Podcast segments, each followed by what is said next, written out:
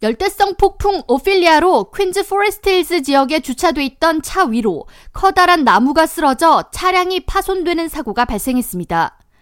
차주 마이크 론스쿠 씨는 23일 오후 1시경 자녀 2명과 함께 차에서 내린 뒤 불과 10분 만에 사고가 발생했다면서 인근 주민들에 따르면 쿵 하는 소리가 연속적으로 발생했고 창밖에는 나무가 쓰러져 자동차를 덮쳐 차량 지붕은 심하게 손상을 입었습니다.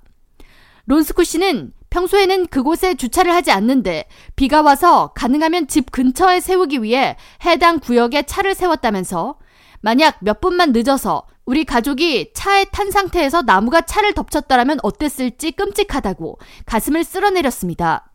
그런가 하면 주말 사이 열대성 폭풍 오필리아로 Tri-State 지역에는 최소 6,100건의 정전이 보고됐으며 뉴저지와 롱알랜드 해안가 주변으로 최고 45마일 퍼 아워에 달하는 돌풍이 불었습니다. 태풍 피해가 가장 심한 노스캐롤라이나주의 경우 총 7만여 명이 정전 피해를 입었으며 이 지역 풍속 70마일에 가까운 강풍이 해안가 주변을 덮쳤습니다. 기상청은 강풍은 24일을 기점으로 어느 정도 약해졌지만 뉴욕시는 25일 월요일에도 바람을 동반한 비가 하루 종일 이어지면서 1에서 3인치의 비를 내릴 것이라고 예보했습니다.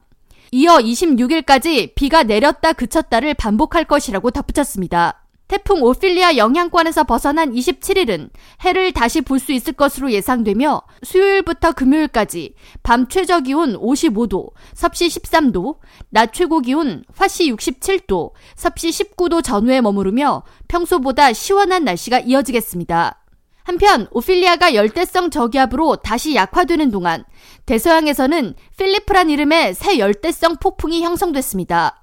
필리프의 최대 지속 풍속은 현재 시속 45마일 퍼 아워며 기상학자들은 필리프의 이동 경로를 주목하고 있습니다. K라디오 전영숙입니다.